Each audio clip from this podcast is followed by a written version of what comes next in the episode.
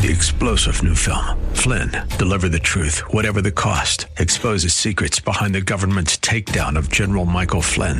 Flynn knew what the intel world had been up to. He ordered the first audit of the use of contractors. This set off alarm bells. He told the truth. He was the most dangerous person for Donald Trump to hire. They had to get rid of Flynn. Flynn, Deliver the Truth, Whatever the Cost. Available now. Watch it today. Go to SalemNow.com. SalemNow.com.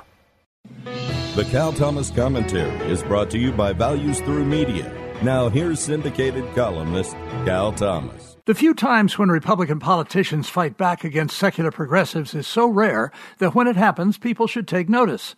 The Republican National Committee has launched an ad campaign in which people who have fled socialism in Venezuela and Cuba talk about its dangers. So many, especially young Americans, seem enamored with socialism. It's why many are supporting Bernie Sanders for president.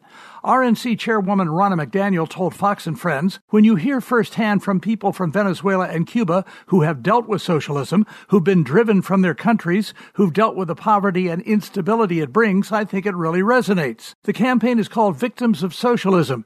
It features a montage, as well as individual videos, of several people warning about socialism after their home nation spun into civil and economic disarray. See the ads at victimsofsocialism.org, and better yet, share the site with young family members and friends who think socialism is something good. Believe these people. It isn't.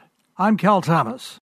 For a free copy of today's commentary, visit calthomas.com or write us at Values Through Media, P.O. Box 373340, Key Largo, Florida 33037. That's P.O. Box 373340, Key Largo, Florida 33037. Please specify the date and subject. Your tax-deductible gifts to Values Through Media help support us. Listen again next time for the Cal Thomas Commentary.